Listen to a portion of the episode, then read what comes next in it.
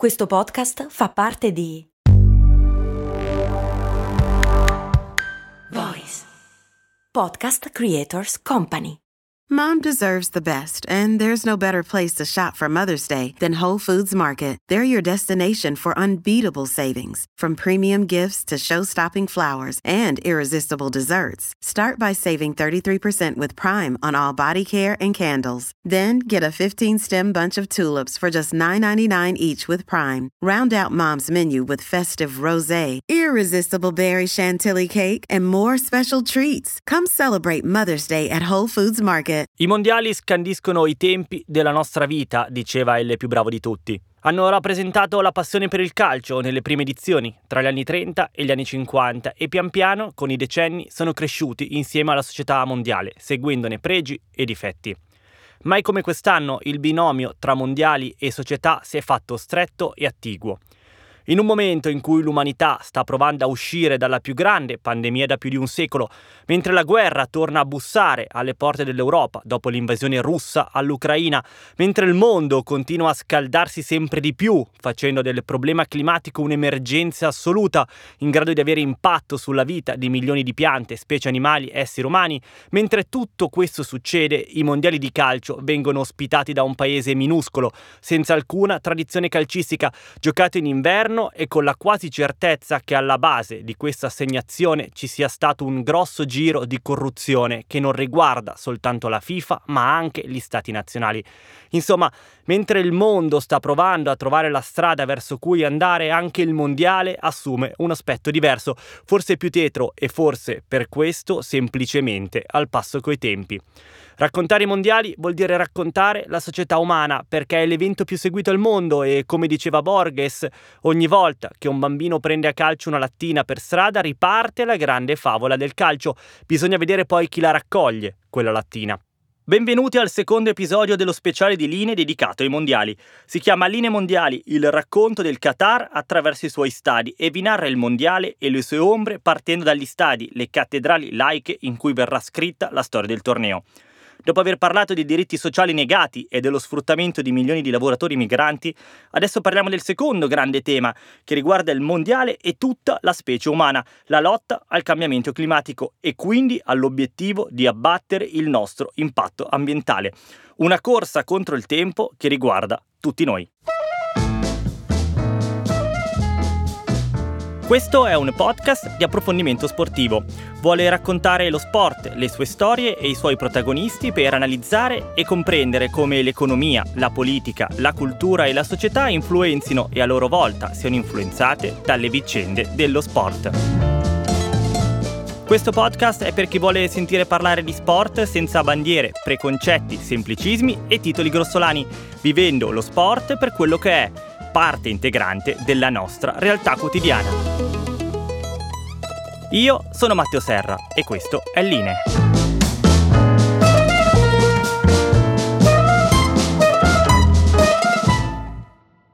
Quando il Qatar ha iniziato a raccontare come avrebbe organizzato il proprio mondiale, il primo giocato in mezzo al deserto in un paese che non aveva nessuna struttura già pronta, ci ha sempre detto che sarebbe stata la prima Coppa del Mondo a impatto zero. Un mondiale ecologico in grado di dare un esempio per il futuro in tema di sostenibilità e rispetto dell'ambiente.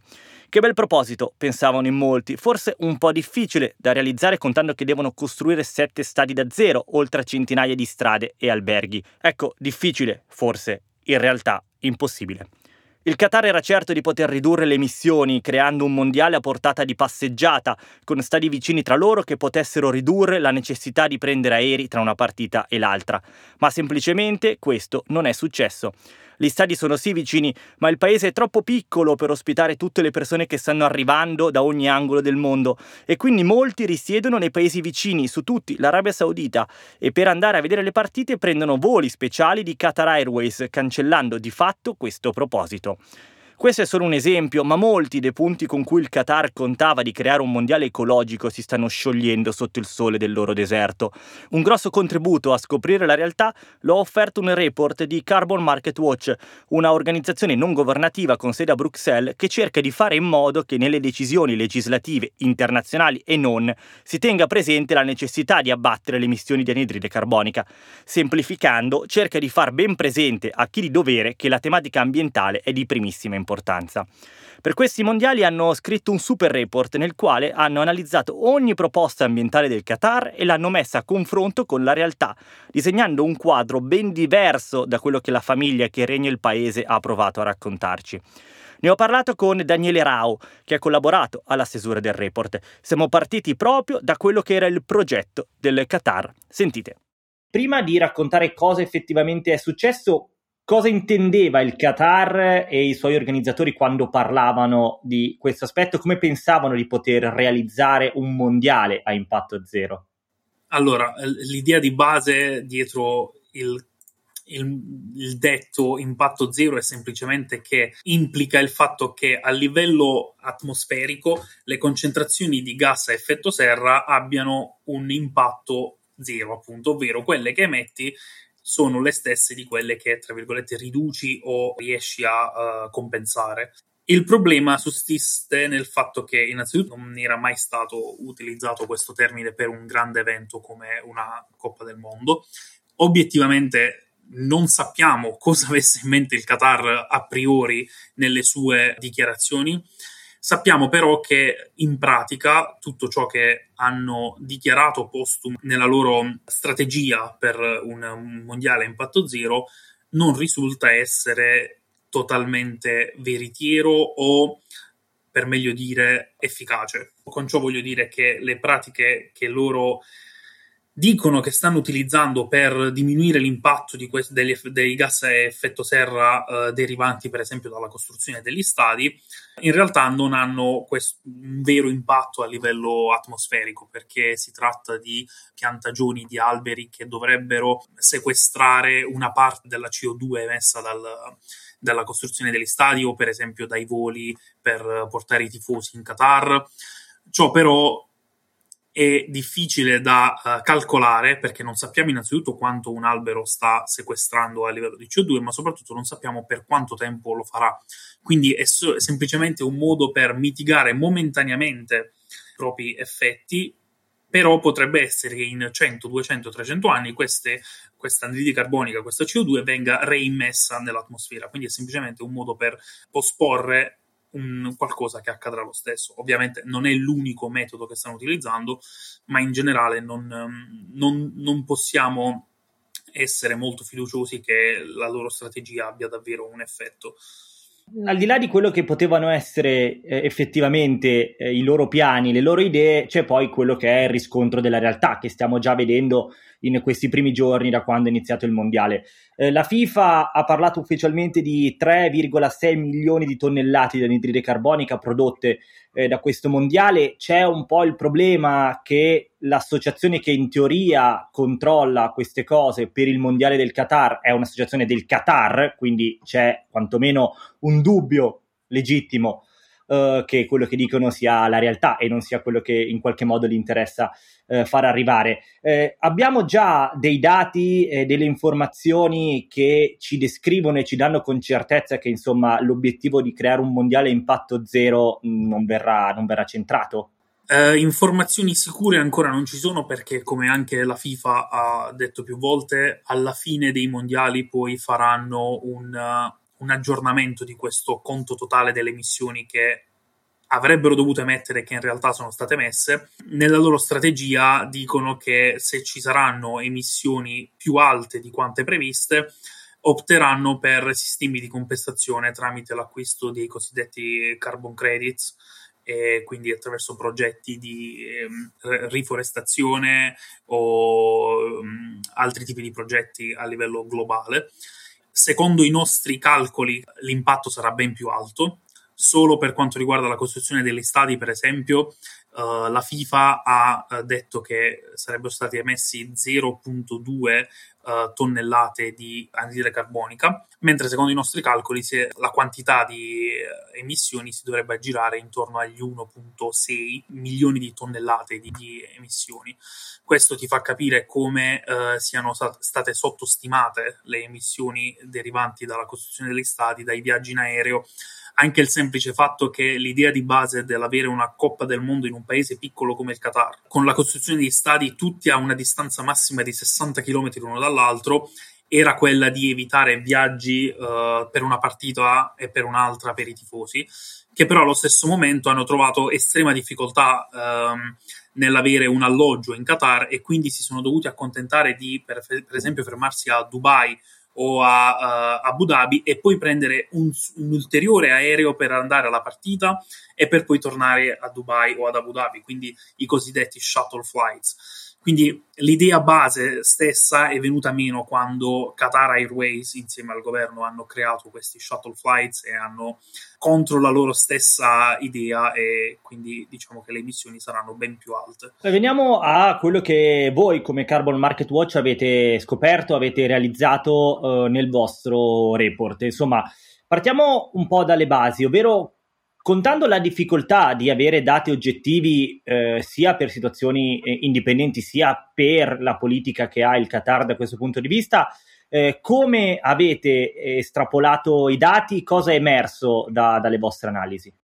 È stata tutta ricerca al computer praticamente perché come sappiamo purtroppo non, non sono molto trasparenti nel, nelle loro dichiarazioni e anche della metodo, metodologia che hanno usato per calcolare le emissioni. Quindi vari metodi usati dal mio collega Gil per provare a capire come sono state calcolate le emissioni.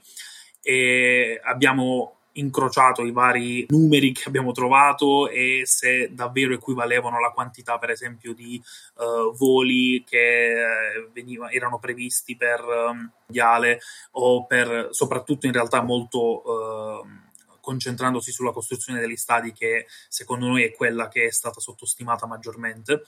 La FIFA, come dicevamo, aveva previsto un eh, totale di emissioni di 3.6 tonnellate di CO2, men- mentre per quanto riguarda il nostro report ci avviciniamo intorno ai 5 milioni di tonnellate di CO2.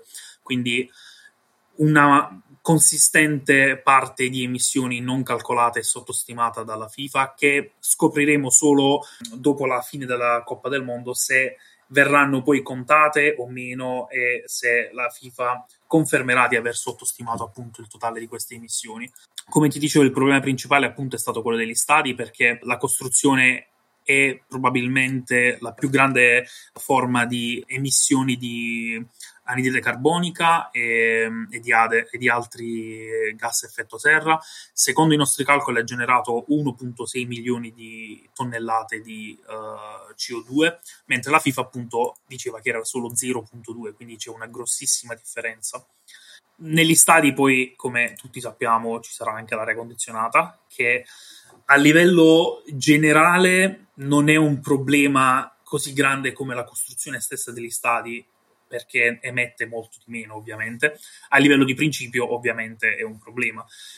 Eh sì, perché insomma, chiaramente gli stadi eh, sono un po' il, il, filo conduttore della nostra analisi, ma rappresentano il, il, simbolo probabilmente di questi mondiali. Sono otto gli stadi ufficiali, di cui sette costruiti da zero, uno è stato ristrutturato. Eh, chiaramente quando si parla di questo e di questi impianti non dobbiamo concentrarci soltanto sulla realizzazione in sé dello stadio, ma di tutto quello che ci ruota attorno, quindi la costruzione eh, delle strade, delle infrastrutture per portare eh, i materiali. Eh, questi stadi, al di là del discorso legato all'aria condizionata, sono, possono essere eh, un elemento quantomeno ecologico, che almeno questo sia effettivamente così, perché al di là appunto dell'aria condizionata c'è per esempio un problema non da poco, ovvero quello di fare in modo che l'erba rimanga sana, rimanga eh, di qualità per eh, un livello come il mondiale in tutto in mezzo al deserto, dove l'acqua si sa non ce n'è particolarmente, dove la temperatura è altissima, insomma, non proprio le condizioni, diciamo, ad hoc per un bel prato all'inglese. Esattamente, è uno dei, uno dei metodi con cui il Qatar ha detto che eh, riduceva le proprie emissioni è stato quello proprio di creare dal nulla una piantagione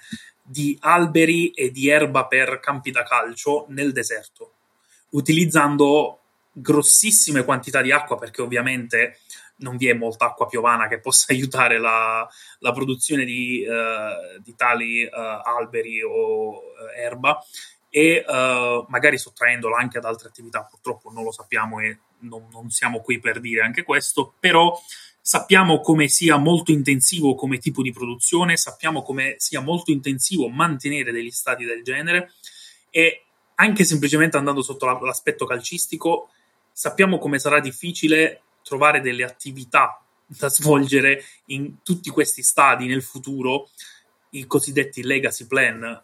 Al, sappiamo che sono stati costruiti, sappiamo che hanno emesso, ma quantomeno abbiamo altri dubbi anche sul fatto che verranno utilizzati in un futuro. Quindi non sappiamo se siano state solo costruzioni momentanee, come è già successo in altri, in altre coppe del mondo come in Brasile in Sudafrica, che stadi costruiti dal nulla ora siano abbandonati a se stessi e sia uno spreco sia ecologico che uh, di materiale costruttivo, che di forza lavoro, che di soldi.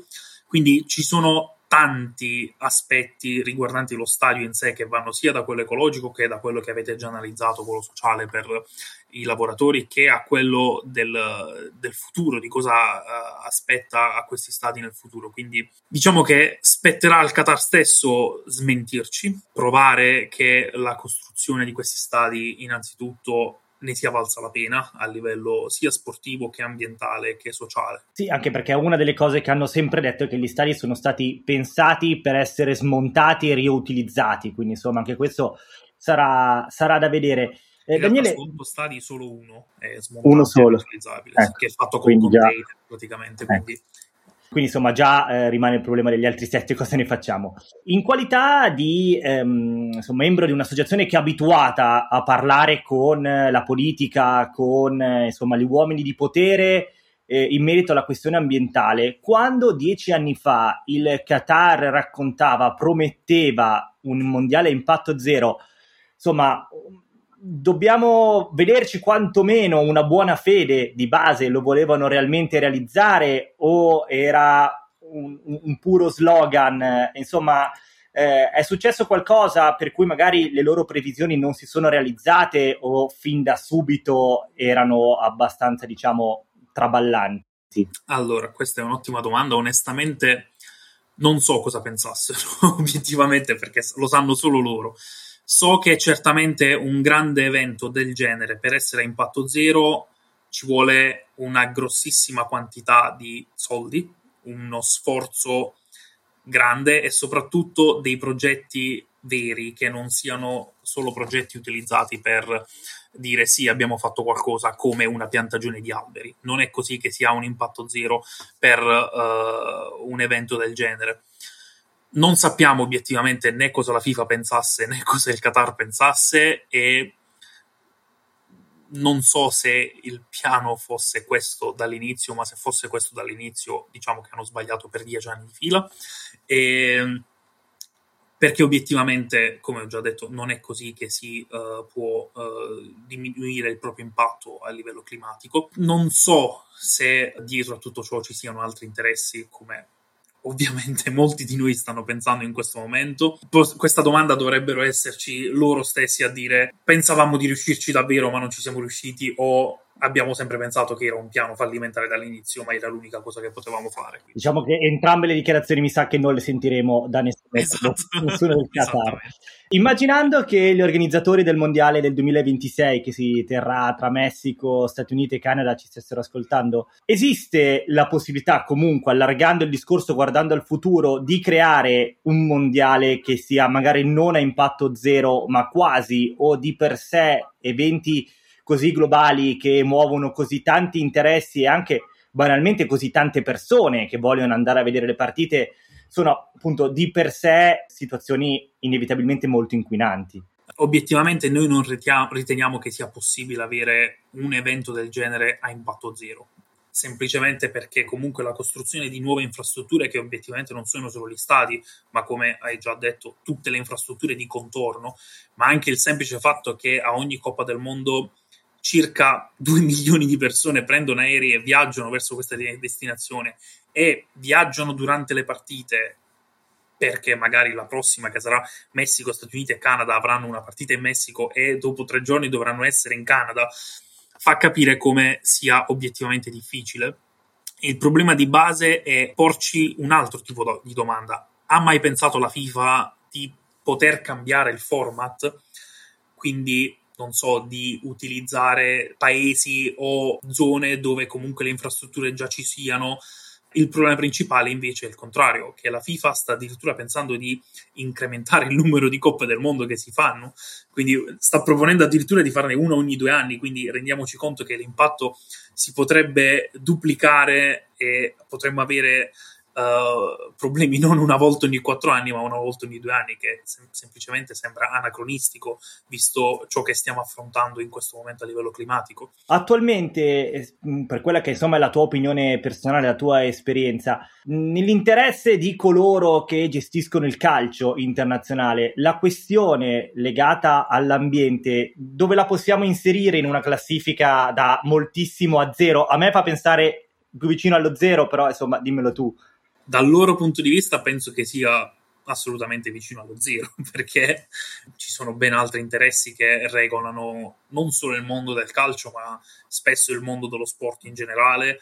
E io sono un grande tifoso di calcio, però obiettivamente vedere queste cose, vedere ciò che è successo in Qatar con la costruzione degli stadi, vedere ciò che succede a livello di FIFA che vieta semplici manifestazioni di dissenso, non penso che il clima o i diritti in generale, perché ricordiamo che il cambiamento climatico è un problema per tutti, non è un problema solo per noi che lo affrontiamo o per chi è interessato. E vivere in un mondo senza questo tipo di problemi è comunque un diritto per tutti. Non penso che ad ora questi organi internazionali siano davvero molto interessati per c'è almeno una cosa dal punto di vista ambientale eh, che il mondiale in Qatar può insegnare agli altri in positivo, insomma, almeno un aspetto nella loro organizzazione, nella loro struttura che può essere promovibile da questo punto di vista? La risposta dovrebbe essere no. Purtroppo no, perché tutto tutta la contabilità utilizzata per il calcolo delle emissioni, come è stato fatto, la metodologia utilizzata, um, come vol- vogliono ridurre queste emissioni, purtroppo è del tutto negativo, non, non, si può salvare molto. E come organizzazione, insieme ad altre organizzazioni europee, abbiamo Uh, lanciato dei cosiddetti complaints, reclami e denunce presso le autorità pubblicitarie e per quanto riguarda proprio il fatto che abbiano chiamato questa Coppa del Mondo a impatto zero. Quindi noi chiediamo alle autorità pubblicitarie, in questo momento è l'autorità pubblicitaria della Svizzera che si sta occupando di questi reclami, che quantomeno venga riconosciuto il fatto che tutto ciò che è stato detto non è vero perché non si può semplicemente fare falsa pubblicità sulle spalle dei consumatori o di chi gode dello spettacolo della Coppa del Mondo pensando che tutto va bene, tutto è perfetto e abbiamo impatto zero. Il report di Carbon Market Watch è consultabile sul loro sito carbonmarketwatch.org. Spero che da questa intervista abbiate appreso quanto sia importante ragionare e affrontare la questione climatica non con gli slogan, ma con azioni concrete in un mondiale come in ogni altro aspetto della nostra vita. Questa era la seconda puntata dello speciale mondiali di linee. Nella prossima analizzeremo gli stadi da un punto di vista spesso sottovalutato, quello architettonico. Quanto sono all'avanguardia gli impianti? Cosa possiamo dire dei progetti? Possono essere davvero riutilizzati, come dicono? E infine, almeno da questo punto di vista, c'è qualcosa di buono? Tutto nella terza puntata di Linee Mondiali, il racconto del Qatar attraverso i suoi stadi. Avete ascoltato Line, Dentro lo Sport, il primo podcast di approfondimento sportivo, curato dal sottoscritto Matteo Serra con la collaborazione di Voice e registrato e mixato da Jack Leg Studio. Potete seguirlo su tutte le piattaforme streaming. Per commentare la puntata o scrivere dei suggerimenti e consigli potete seguire la pagina Instagram Line Podcast o scrivere all'indirizzo mail linepodcast.gmail.com. Con questo è tutto, vi saluto e vi do appuntamento alla prossima settimana. Vacanze in Sicilia o in Sardegna. Con i traghetti GNV viaggi in relax, porti tutto quello che vuoi e ottieni super vantaggi. Col nuovo programma Fedeltà MyGNV accumuli punti viaggiando, ricevi un cashback del 20% e tanti sconti a bordo. Non c'è modo più conveniente per andare in vacanza. Scopri i dettagli su gnv.it.